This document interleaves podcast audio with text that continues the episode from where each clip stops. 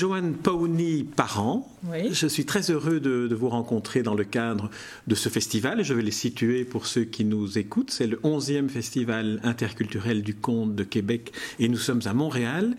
Mais vous, vous êtes ici au titre de à la fois de l'organisatrice et de la présidente, si je me souviens bien, d'un festival du conte qui a lieu, le festival du conte de la Lièvre, dont j'ai déjà eu l'occasion de parler avec votre mari, compagnon Robert Stephen Crow.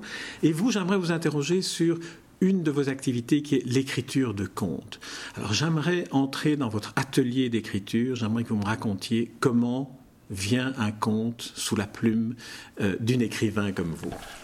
Je pense qu'on s'improvise pas tout d'un coup euh, écrivain. Euh, je pense qu'il y a plein de facteurs qui fait qu'à un moment donné, euh, on a besoin de, poser les papiers, de, mettre le crayon dessus et de s'y mettre. Moi, je me souviens bien que petite, déjà, quand j'allais au lit, j'avais tout un monde imaginaire, tu vois.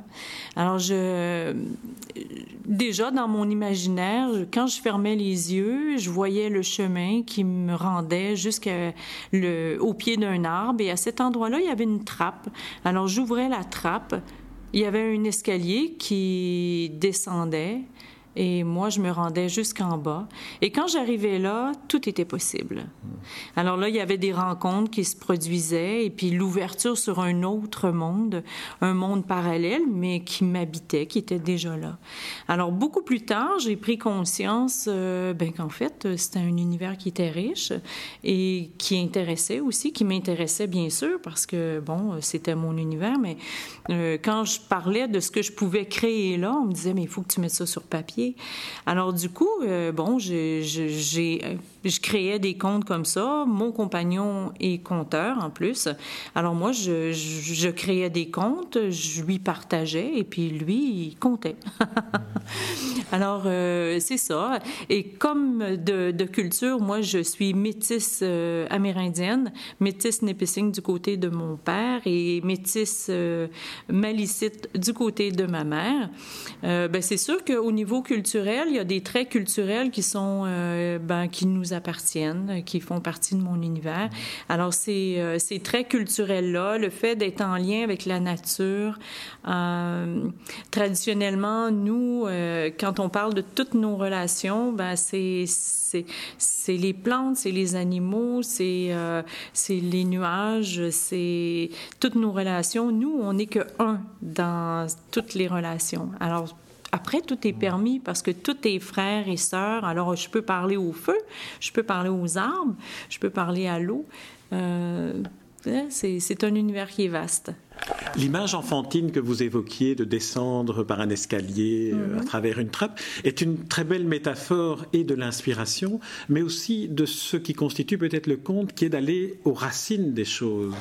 Mais moi, je ne savais pas à ce moment-là, hein? c'est ça, c'est sûr. Et je pense que beaucoup d'enfants, quand on les met en contact avec ça, parce qu'il y a beaucoup d'enfants qui vivent des réalités qui sont parfois très dures. Et je crois que d'avoir la possibilité d'aller visiter cet univers là il y a beaucoup de compensation aussi, hein, parce que ben, quand on est dans un, monde où il y a beaucoup de violence, où il y a beaucoup de, euh, de non-dits, euh, je pense à tous les peuples qui n'ont pas eu droit de parler leur langue maternelle, alors ça veut dire que tu te retrouves à ne pas avoir les mots pour dire. Alors je pense que cet univers-là du conte, de l'imaginaire, donne accès à une liberté et euh, même quand on est allé, euh, Robert et moi, en Nouvelle-Calédonie, on est allé euh, travailler en prison. Et j'ai changé beaucoup avec les femmes qui sont là, justement, sur cette porte-là qui nous amène à une liberté. Et je suis consciente que c'est... il y a plusieurs étapes de, dans une vie où justement cette porte-là, on a la possibilité de l'ouvrir pour passer à autre chose.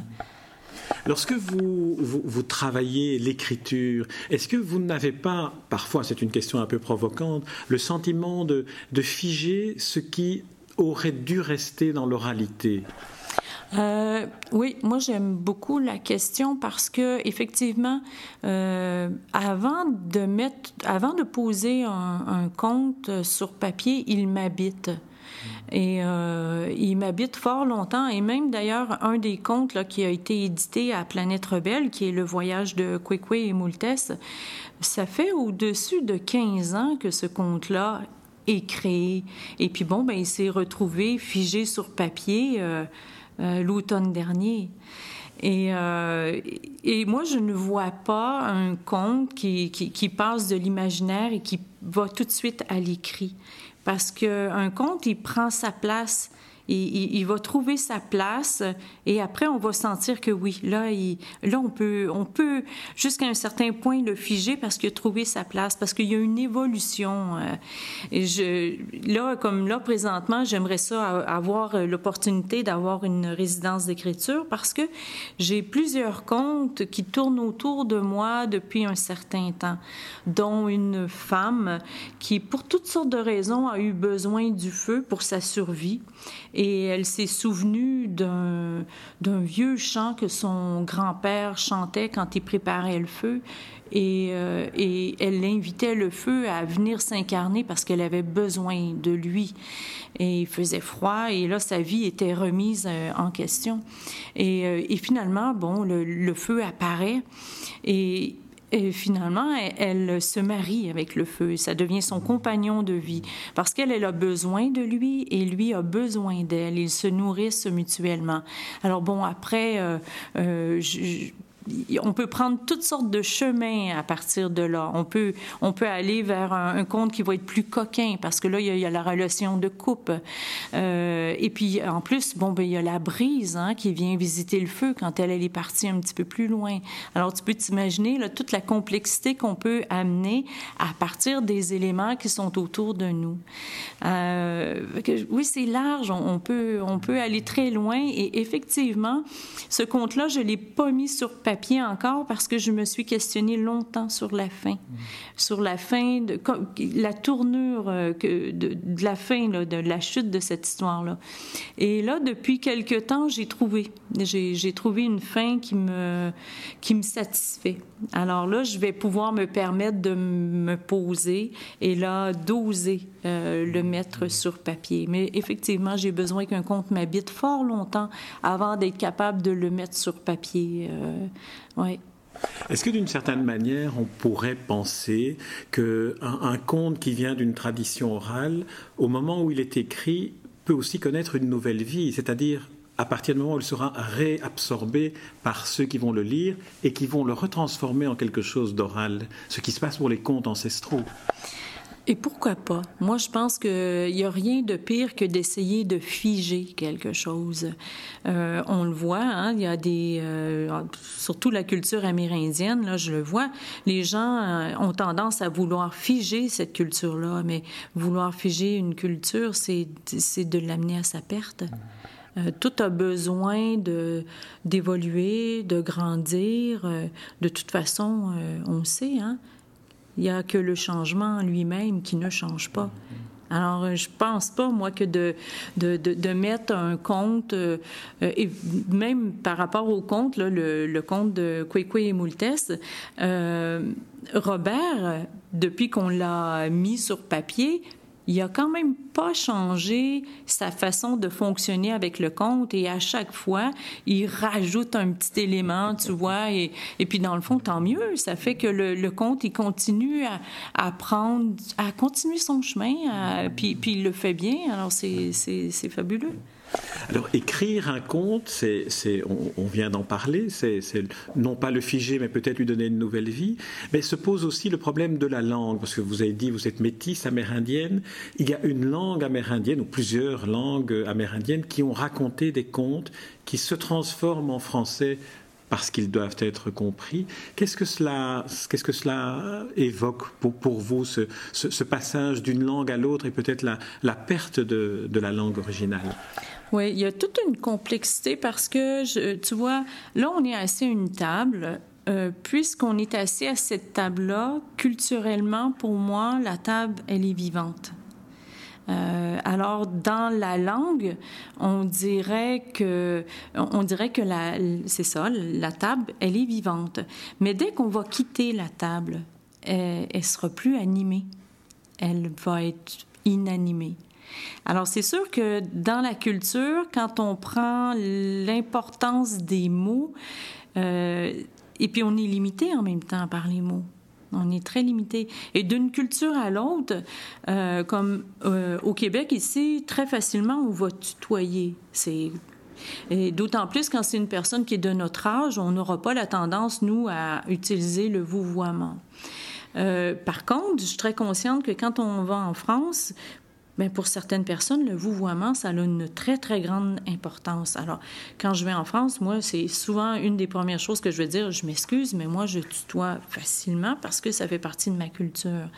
Mais après, c'est là où on s'aperçoit qu'il y, a des, y a des traits culturels qui vont faire que l'histoire, va être comprise différemment. Euh, une histoire qui va être contée sous le wigwam euh, dans une maison longue avec des Amérindiens elle va avoir une, euh, une, résonance autre que si on se retrouve à un autre endroit où il n'y a pas cette, euh, ces traits culturels-là. Et l'inverse est pareil. Euh, c'est sûr que moi, quand je vais en France, il y a des choses que je vais entendre et je pourrais pas les intégrer de la même façon que les gens, les gens qui sont là, parce que parce que c'est quand même des, des, univers qui sont qui sont différents. De plus en plus proches avec la mondialisation, là, malheureusement, je trouve qu'on on perd beaucoup, mais il y, a des différences. Alors, euh, au-delà de la langue, mais, quand même euh, assez, assez lié à la problématique de la langue, se trouve aussi la problématique du collectage des histoires chez les anciens, chez les, chez les anciens qui les ont reçues de leurs anciens à eux. Est-ce qu'il n'y a pas là tout un travail à faire qui devrait s'apparenter davantage à un travail d'enregistrement sonore euh, ou audiovisuel plutôt que de retranscription par écrit. Est-ce qu'on ne perd pas d'une certaine manière en écrivant la musique de la langue? Mmh. Oui, on perd la musique de la langue, on perd la mémoire. c'est sûr que d'avoir le papier, hein, on se fie au papier, on se fie aux ordinateurs, on se fie à plein de choses, alors qu'il y a tellement eu des, grands orateurs dans, dans les nations. Euh, oui, moi, je trouve qu'on perd beaucoup, ça c'est sûr. Parce qu'il y a un rythme, avec une langue, il y a une, rythme, une rythmique euh, qui est là, qui est belle. Et vous écoutez parfois vos anciens ou euh, vos parents. Comment comment s'est passé pour pour pour vous, Joanne, le, le, le, contact avec avec les anciens, avec même vos, vos proches, vos parents? Euh, moi, j'ai pas, j'ai pas baigné dans un univers de contes avec mes parents. C'est pas là que j'ai, euh, j'ai baigné euh, dans l'univers des contes. Les contes, j'ai appris à baigner dedans parce que je plongeais dedans le soir quand j'allais me coucher, en fait. Mmh. mais c'est pas avec, c'est pas avec mes parents. Ils ont été coupés de ça, comme beaucoup de beaucoup de gens, malheureusement. c'est sûr que quand on allait là plus dans les dans les réunions et que les aînés étaient là, ceux, surtout ceux qui étaient qui, comprenaient l'importance là, de, de, de, la transmission, ben j'étais à l'écoute, j'avais besoin. Moi, je suis herboriste, je suis herboriste traditionnel. Alors, c'est sûr que c'est passé d'abord par les, par les végétaux. Euh, de prendre contact avec, avec la nature, avec les aînés par rapport aux végétaux. Puis après, l'univers des contes est venu, euh, a pris une dimension autre. Euh, parce que moi, j'ai jamais pensé que je, mettrais des contes sur papier. En plus, j'ai un orthographe qui est minable et euh, je me limitais, tu vois, je n'osais pas mettre mes, mes écrits sur papier parce que mon orthographe était pas bonne. Parce que l'école chez nous, c'est une autre histoire. alors, euh, alors, ce qui fait que j'osais pas mettre les, les mots sur papier jusqu'au jour où une de mes amies a dit, mais l'orthographe, on s'en fout. Il y a des gens qui corrigent. T'as pas de souci de ça. Il y a des auteurs de tout temps qui ont écrit et puis il y en a qui sont bons dans l'orthographe, qui vont s'occuper. Toi, tu t'occupes pas de ça. Alors, à partir de ce moment-là, j'ai assumé. J'ai assumé que ben, ma force, c'était pas l'orthographe et, euh, et puis qu'il y avait des gens qui étaient là pour m'aider, pour corriger ça, pour, euh, pour pallier. Alors bon, ben après, on fait avec. Dans la tradition de, de l'herboristerie, il doit aussi y avoir tout un vocabulaire très particulier, mais aussi toute une, tout un fil que l'on peut tirer qui raconte l'histoire des, des, communautés, comment se soigner, comment prendre soin de soi, comment, comment partager aussi. Alors là, c'est tout un monde aussi qui vous est ouvert. Oui, oui puis en même temps, euh, quand j'ai commencé à toucher à l'univers des plantes, euh, quand j'entendais les, les, aînés qui parlaient des plantes, ben ça, c'est la plante qui arrête le sang. Elle me parlait de la bourse à Pasteur, mais à ce moment-là, même elle, elle ne savait pas le nom. C'était la plante qui arrête le sang. Euh, quand elle me parlait de la bardane, bon, ben, cette plante-là, elle nettoie le sang. Tu vois, c'est un, un, Maintenant, j'ai après, par la suite, moi, je suis retournée à l'école pour apprendre sur les plantes parce que j'avais besoin d'apprendre plus. Et j'ai eu la chance d'avoir un accompagnement avec une femme médecine magnifique. Et euh, merci, Daniel. Et euh, oui, j'ai eu la chance là, de grandir beaucoup à ses côtés par rapport à l'univers des plantes. Et puis en fait, c'est un, c'est une un, beau prétexte, les plantes, pour toucher de plus près au monde du vivant. Mmh. Euh, toucher, euh, euh, prendre conscience aussi, tout est relié, tout, tout, est intimement relié. Quand je me promène à Montréal, je regarde les cours d'école et je regarde les cours qui sont bétonnés, cloisonnés, puis je me dis, mais on prépare les enfants à quoi? On les retire du vivant, on les retire d'une sensibilité qui devrait faire partie de leur vie, mais le, plus possible, qu'ils soient en contact avec les papillons, tu vois, ces fleurs volantes-là, euh, euh qu'ils soient, soient touchés par le vivant, qu'ils puissent nourrir leur âme pour être capables de s'exprimer. Mais à la place, on dirait qu'on durcit ça avec le béton, avec les, les, cours d'école clôturés, il n'y a, plus d'arbres, il n'y a plus de fleurs, il a plus, euh, je sais pas à quoi on prépare les générations qui viennent.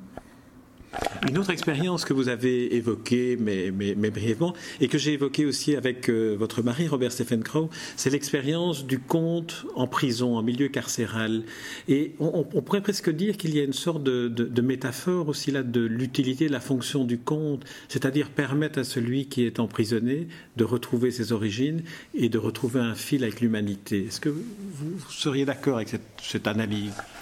Euh, oui, puis en même temps, je prends conscience que les, les, personnes qui se retrouvent derrière les murs, très souvent, c'est des, des, des, gens qui sont les premières victimes d'une société qui n'a pas su les accueillir. Euh, quand je regarde des parents, des jeunes parents qui vivent des problématiques et qui sont déjà ces gens-là, ils sont pas là pour eux-mêmes. Comment peuvent-ils être là pour accompagner ce petit être-là qui vient d'arriver? Alors ce petit être-là qui vient d'arriver, qui n'a pas d'accompagnement et qui va se retrouver en problématique, en souffrance, ben il est beaucoup plus susceptible de se retrouver un jour derrière les barreaux. Et euh, et parce que tout simplement, il n'aura pas eu la chance de, toucher aux différentes étapes auxquelles il aurait eu droit. Hmm.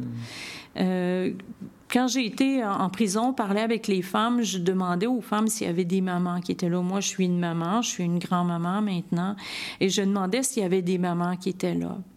Et on parlait un peu justement les contes qui accompagnent les enfants. Et euh, je leur disais un peu l'univers des contes, pour moi, l'importance que ça avait eu avec les enfants. Parce que quand on est maman, on, devient maman, mais en même temps, on apprend. Hein. On apprend, euh, euh, on apprend sur le tas, comme on dit ici.